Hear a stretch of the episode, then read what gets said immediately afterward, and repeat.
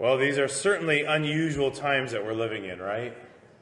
I mean, who would have imagined three, four months ago that uh, we'd be coming to church for the last time for several months, that we'd have to start wearing masks everywhere you go?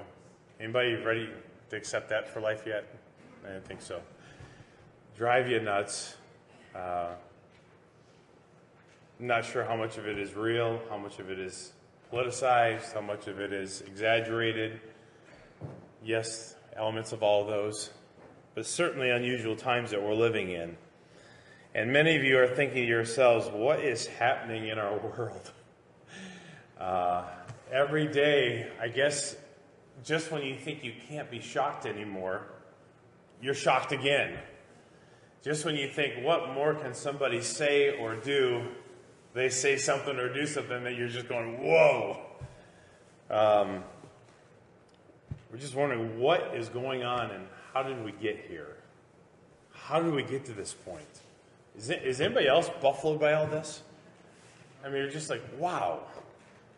I mean, honestly, I've been to several countries of Africa, you know, Liberia and Ghana and Kenya and Togo. I don't see this stuff there. India, Mexico, parts maybe, but it's just chaos. Everywhere you look, every direction.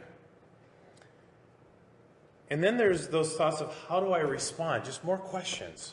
How do I respond to all this? Maybe you don't have this pulling inside of you, you know, like maybe I do, but there's days that, there's some days where I just want to like, I just want to scream. I want to scream, wake up, you idiot. But that's not the godly thing to do, right? So you can't be unspiritual and call somebody an idiot, right? So you can't do that because that's just not godly. And pastors shouldn't say that and think that. And, well, either should other Christians, but, you know, we do. But you want to scream. You say, what is going on? Um, how, how should I be feeling about all this? I mean, should I support this group or this group or not that group and not that group? And, you know, I mean, but here's the thing. If I say, fill in the blank, somebody's upset with me, right? It don't matter what side you fall on in any of this stuff, whether you think the coronavirus is a hoax or whether it's real or whether it's exaggerated or whether it's political. If I say this about it, this section is upset with me, and this is, this this section agrees with me. If I do, someone is angry with me. If I believe, someone is disappointed that I can actually believe that. Fill in the blank. All kinds of emotions, all kinds of feelings. And you will still come back to it. How am I supposed to deal with all this? How am I supposed to deal with it? Because quite honestly, a lot of us are just tired of it. But then there's the, in the back of our mind the reality that it's probably not going to go away. Whether it's real or exaggerated, it's not going anywhere. It's here. Has anybody come to the idea that maybe there's going to be a new norm for the next several years?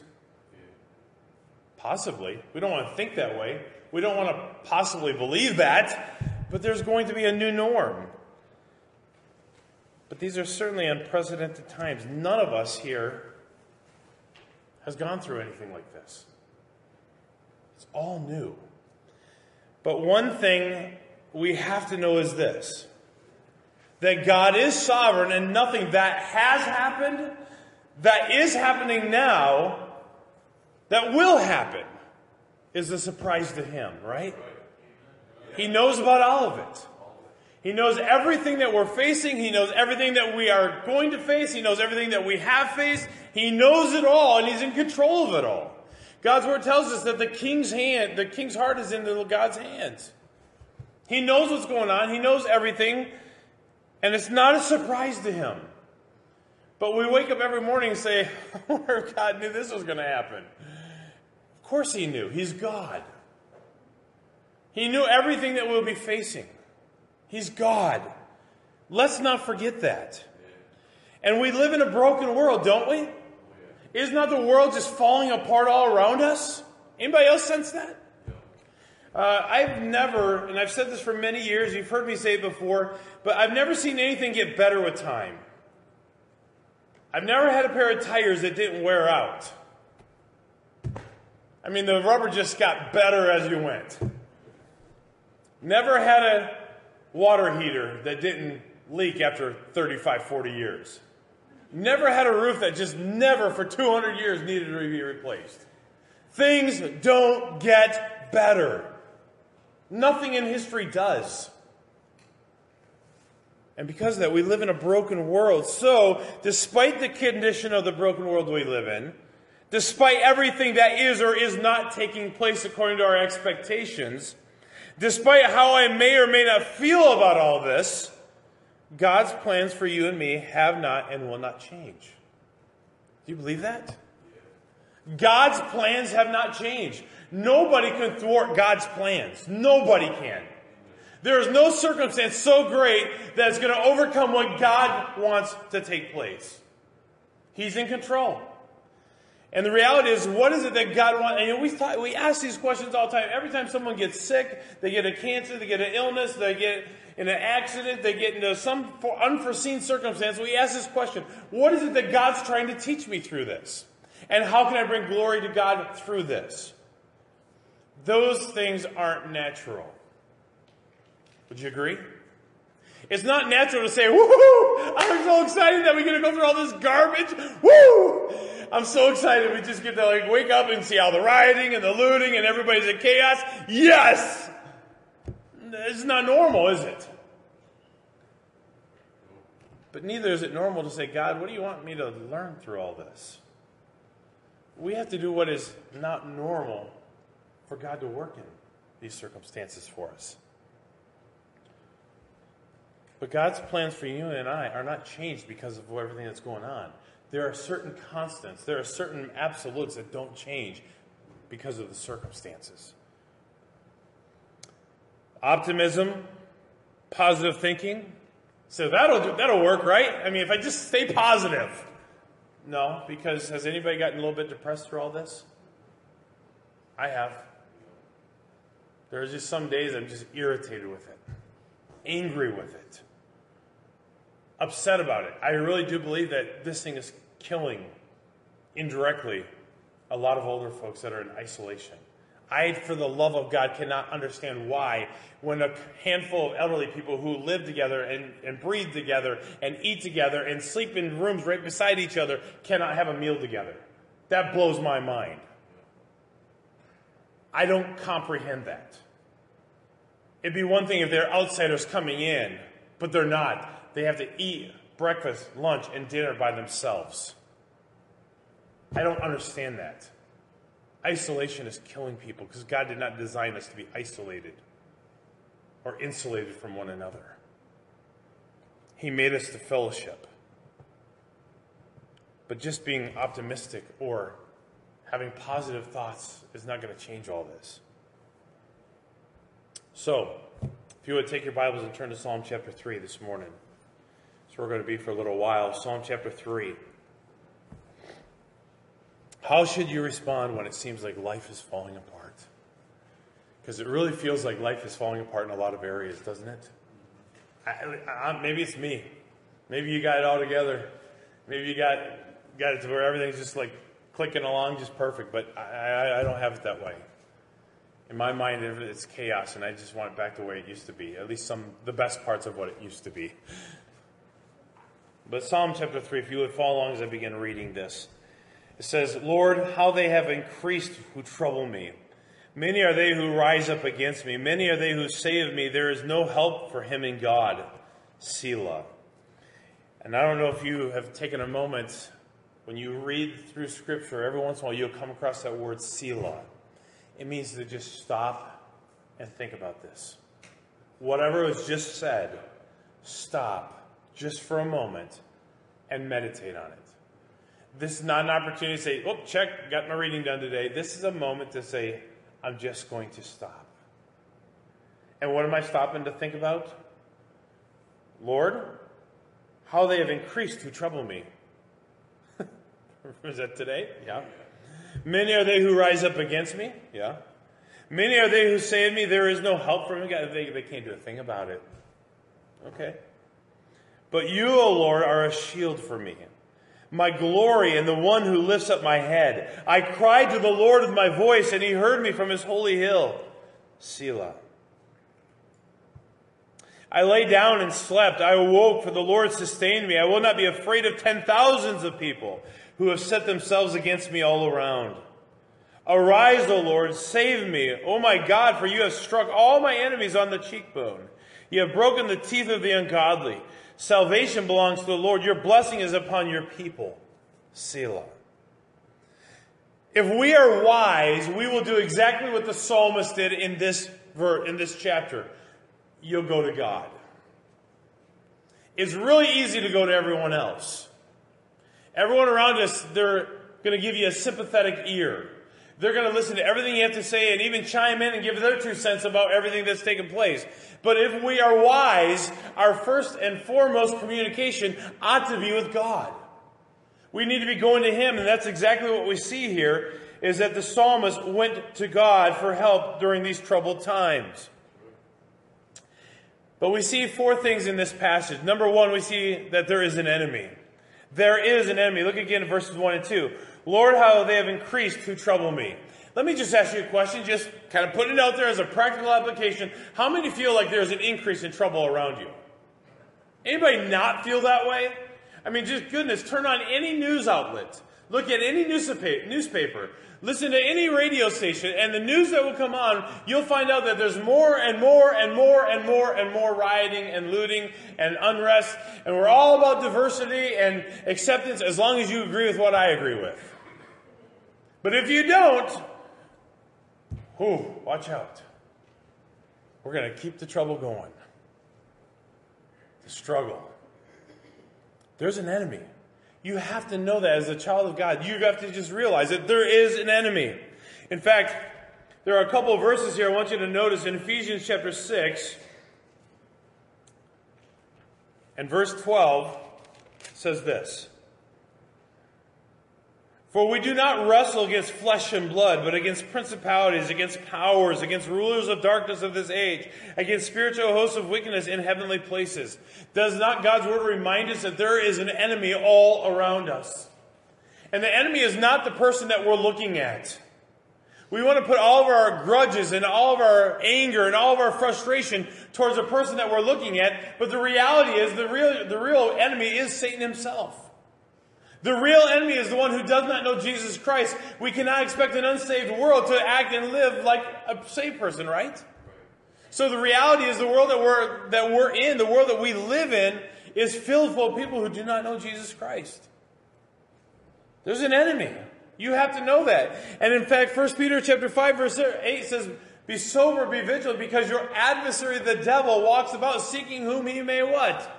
Devour. He is looking for those that he can devour. We have an enemy. And you have to know that. And if we want to put our heads in the sand and pretend it's not there, we need to wake up and realize that there is an enemy around us. And because there's an enemy, we have to be on guard. We have to know what we believe. We have to know what we're going to stand for. And we need to know who is going to stand with us, right?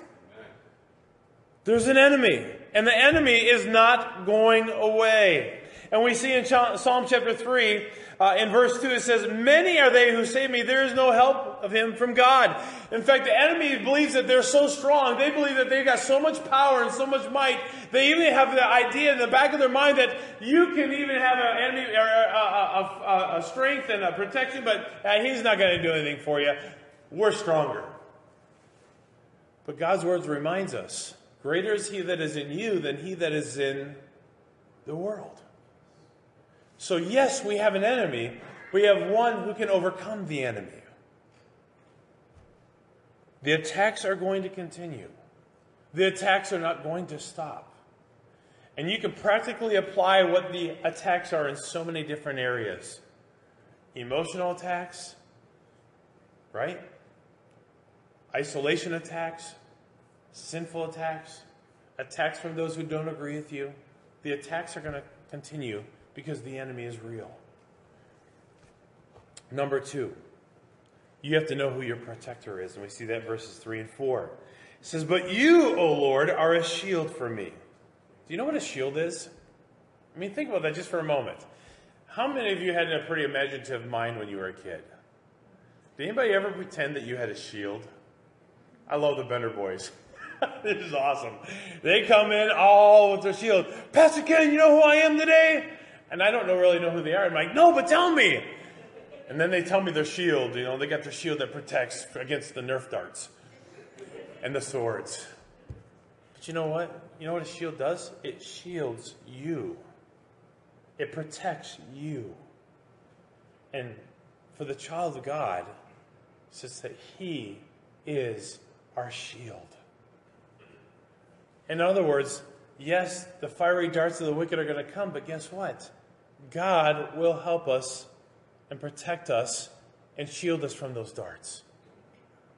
Unless we don't have that shield, or we're not walking with that shield in place.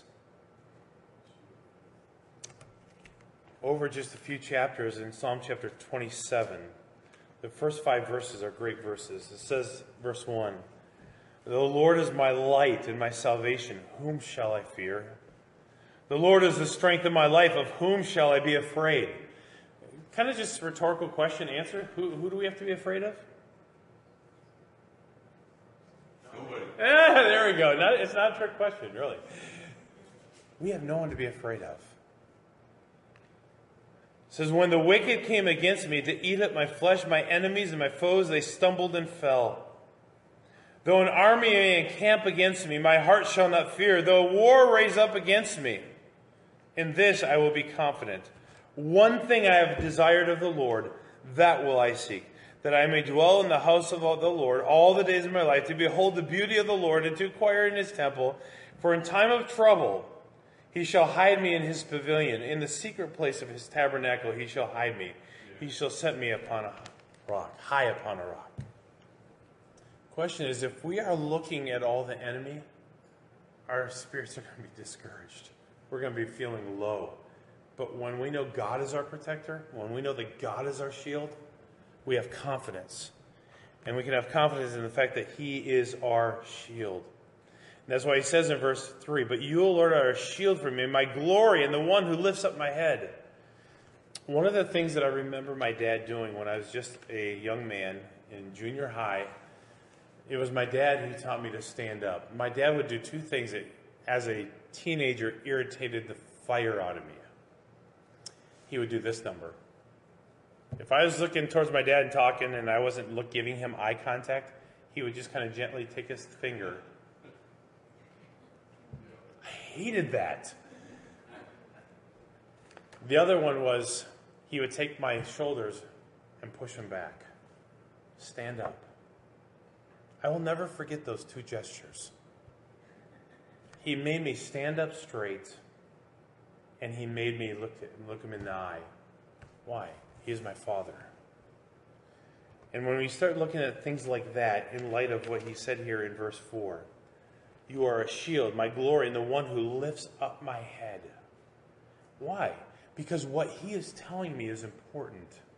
He wanted me to hear clearly what he had to say. And I believe that God is saying, look at me. He lifts up our head. Why? Because he wants us to focus on him. Because when my focus, just like Peter, see, Peter had a choice to make. When he got out of the boat, he could look at the waves or he could look at Jesus. Which one saved him? Look at Jesus. Jesus. What one caused him to sink? Looking at the waves.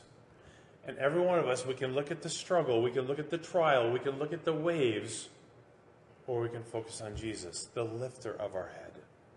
And then he goes on and says, "I cried to the Lord with my voice, and he heard me from his holy hill." Where, if you look back in history, where were a lot of the safe castles? Where were the places of safety? Up high. Think about that often.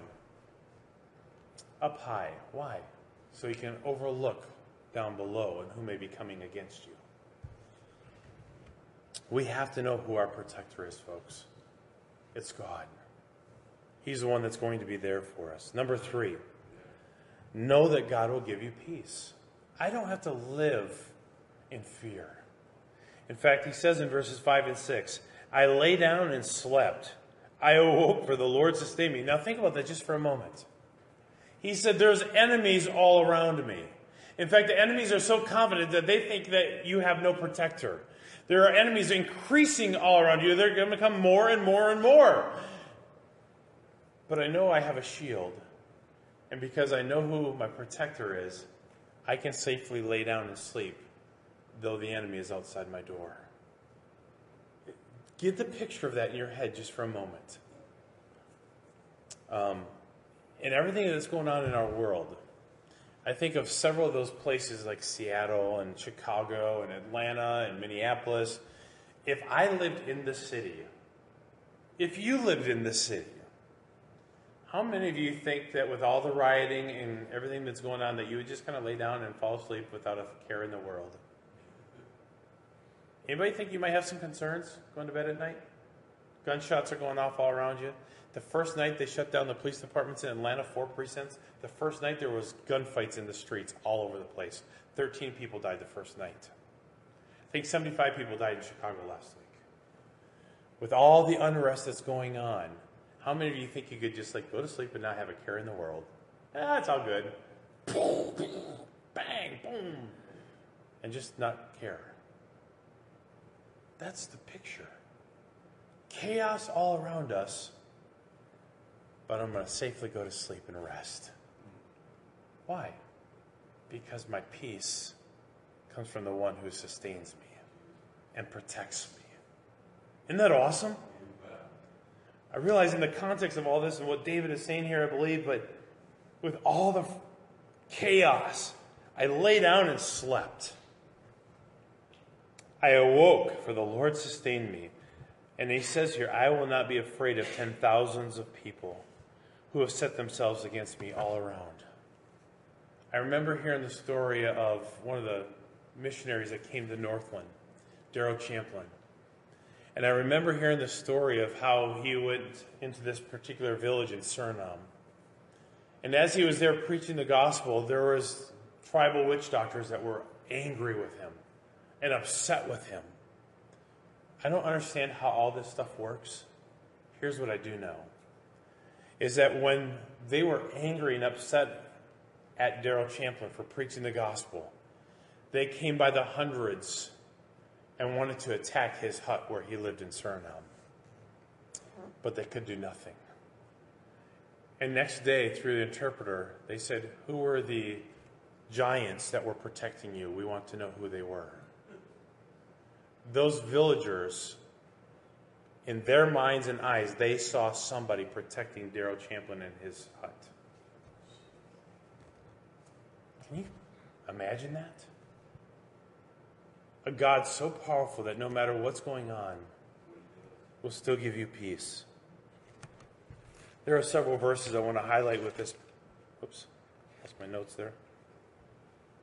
Philippians chapter four. If you would turn there just for a moment. Philippians chapter four. Verses six and seven. He says this, be anxious for nothing, but in everything by prayer and supplication with thanksgiving, let your requests be made known to God, and the peace of God which passes all understanding will guard your hearts and minds through Christ Jesus. Be anxious for what? Nothing. Well, be anxious when the guns go flying. Be anxious when the bombs go off. Be anxious when the economy tanks. Be anxious when you can't find the T P at Wegmans. Be anxious, right? Because there's certain things that you're allowed to be anxious over. Certain things are acceptable areas of anxiousness, right? He says, be anxious for nothing. But in everything by, what? Prayer.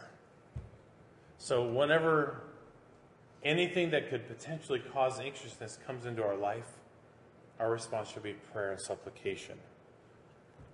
Letting our requests be made known to God. And then he says, and the peace of God, which passes all understandings. Man, that's peace. How about Romans chapter eight? Two verses here I want to look at. There's a big passage here, but verse thirty-one. What then shall we say to these things? If God be for us, who can be against us? Rhetorical question. The answer is no one, no thing. And verse thirty-seven. Yet in all these things we are more than conquerors through him who loved us. For I am persuaded that neither death, nor life, nor angels, nor principalities, nor powers, nor things present, nor things to come, nor height, nor depth, or any other created thing shall be able to separate us from the love of God which is in Christ Jesus our Lord. The bottom line is we can have confidence because our God is with us, and he'll give us peace. And in Psalm chapter four, verse eight, it says, salvation belongs to the Lord, and your blessing upon is upon your people. He's our salvation. And because of that, we can have peace. And then number four, know that believing God changes everything. I don't know about you, but there's been times in my life where I made a commitment, I prayed to God, and I committed this thing to God. And then things kind of just kind of calm down. Things get kind of get back to quote-unquote normal. And all of a sudden we slip into old patterns again. Anybody ever done that before? You made a commitment, but then you find yourself going back on that commitment? Maybe I'm the only one that's ever done that. Oh, okay, a couple of you. That's good. You're honest. We're not perfect. You see, in verse one, we know that he went to the Lord. And then back in verse seven, he goes back to him again in this continuation of prayer. He says, arise, O Lord, save me, O my God. For you have struck all my enemies on the cheekbone. You have broken the teeth of the ungodly. Wow. Anybody ever watch those old Godfather movies? Anybody willing to admit that you've watched some of those? I remember seeing a scene that I will never forget because I can't unsee it in my mind. The mobster, mobster father, godfather, whatever his name is, the, the head dude, he was mad at this guy over here because he did something. I don't even know what it was because I was only like in junior high and I don't remember what he did. But the way he took care of this guy is that he put his face against a curb and then kicked it and broke his teeth. I wish I could unsee that. I can't imagine how painful that would be. In your mind, you just got a vivid picture of, ooh, oh, that cannot feel good. But it's amazing that God uses a visible, vivid picture like that. I mean, think about it. I can't imagine anything pleasant about verse seven in the middle. You have struck all my enemies on the cheekbone. Ouch. That can't sound good. Um, you have broken the teeth of the ungodly. Ah. You know what that tells me? That God is a just God. And he doesn't just say, oh, go away. Come on now, go away. Come, just, just, just, just go away. Come on, everyone play nice. Go away. God does not do that. He with power and justice and judgment takes care of the enemy. You see, the problem is we want to play God sometimes. We want to play God because we can take care of this. And God says, I'll take care of the enemy. You have broken the teeth of the ungodly. Oh, I don't know about you, but a, a toothache hurts. I can't imagine having a mouthful of broken teeth. But that's how strong our God is. That's how just he is. You say, well, a, a loving God would never do that. Yes, he would. Because he is a loving God. Because he does want to protect us. Because he does want us to have peace amidst the struggle. That's exactly why he does this. And he's reminded in verse eight, salvation belongs to the Lord. Your blessing is upon your people. Selah. Just stop and think about what he just said he would do to the enemy. Is there any doubt that God loves us? Is there any doubt in the psalmist's mind that he is serving a God who is all-powerful and loves him so much that he would protect him from all the enemy? He knows that salvation comes from God and belongs to him. So know that believing in God changes everything, and you know there's something I've never been able to do.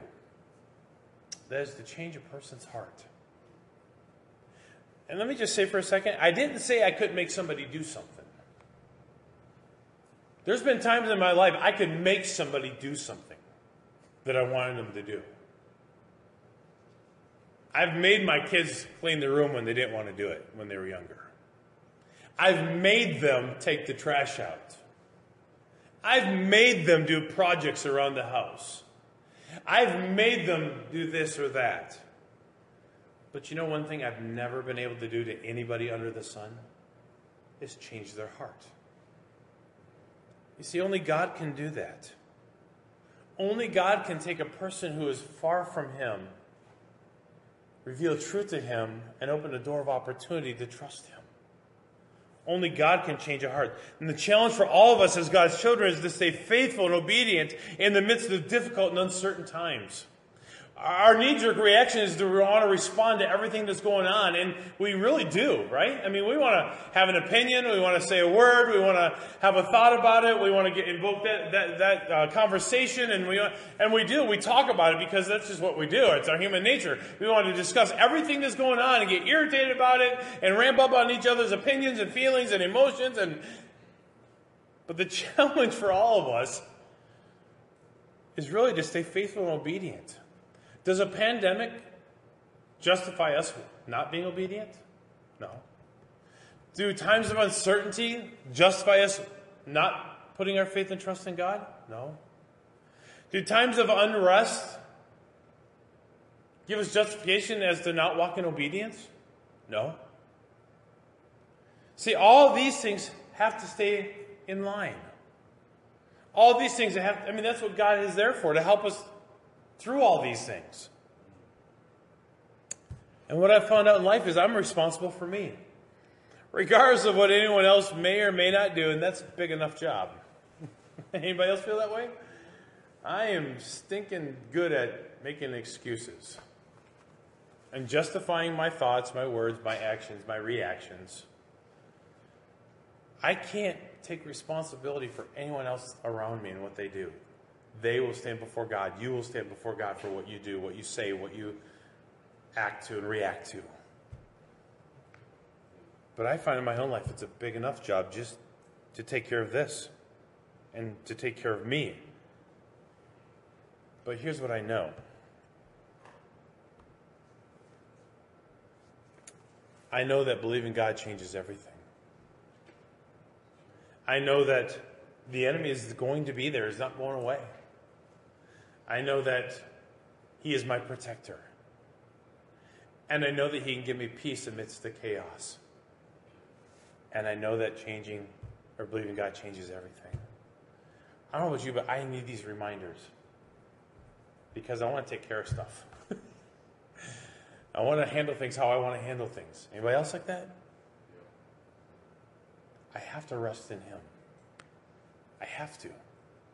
Because if I don't, my mind goes places it doesn't need to go. Fearful places. Places I don't want to think about. I think about the next generation. If I don't like what's going on, I can't imagine what the next generation is going to have to face. That is fearful to me. If I let my mind go there long enough, it's almost dark and dreary, right? Those of you that have young children yet, you think about it. Those of you that are older and have grandchildren, you think about it. What's the next generation going to look like in the world that they live in? We all have this idea that, yeah, it'll pass. Maybe it will, maybe it won't. I, I, I'm not optimistic it's not going to go away right away. Therefore, I have to put my hope and trust in the one thing that does not change, and that's God. Anyone else need that reminder? I need that. And I hope that you'll take that to heart this morning. Four truths from Psalm three. The enemy is there, number one. Number two, you have a protector. Number three, that protector will give you peace amidst the chaos. And number four, trusting God will change everything. Let's apply that this week. Lord, thank You for the opportunity to look at Your word today. And I trust, God, that You will work in all of our hearts, Lord, to draw us closer to You. Thank You, Lord, for just being real to us, for being in control, for working in those circumstances that we cannot work in. For you to show yourself strong, for you to give peace through it all. God, we thank you for who you are. And I pray, God, that you'd help us to increase our faith, our trust. And God, would you just work in all of our hearts to draw us closer to you. As heads are bowed and eyes are closed, just ask for a few moments this morning. Maybe this morning, you say, Pastor, I needed that. I'm struggling with everything that's going on. You're struggling with having peace amidst the chaos. You're worried about some things, but you say, Pastor, that was just, that's just what I needed this morning. Would you pray for me that God would just be real, that God would increase my faith and trust in him, that God would just show me that he's in control. Pastor, would you pray for me? Anyone like that this morning? Yeah, many of us. Many of us. Can I just encourage you to take just one minute? Right there where you're at. Yes. Others of you raising your hands, nodding your heads. Just take a moment right there where you're at. Just take a moment and pray. As the psalmist was doing. Maybe you pray this prayer, Lord, how they have increased who trouble me. You can identify with the psalmist there.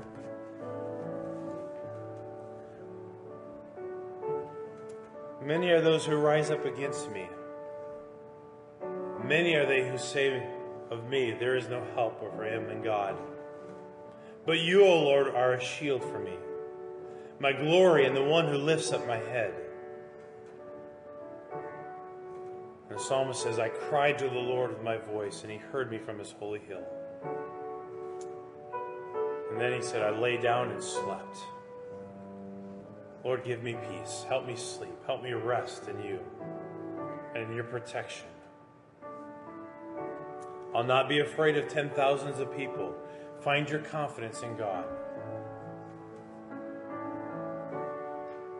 Arise, O Lord, save me, O my God, for you have struck all my enemies on the cheekbone. You have broken the teeth of the ungodly. Salvation belongs to the Lord.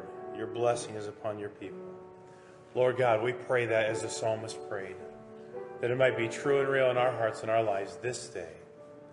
And God, I pray that you'd work in all of our hearts to increase our faith, to God, to seek your presence, to just, Lord, trust you in everything that happens day after day after day, hour after hour, minute after minute, knowing that you're in control, and we'll praise you for it. Be with each one who raised their hand, their heart towards you this day.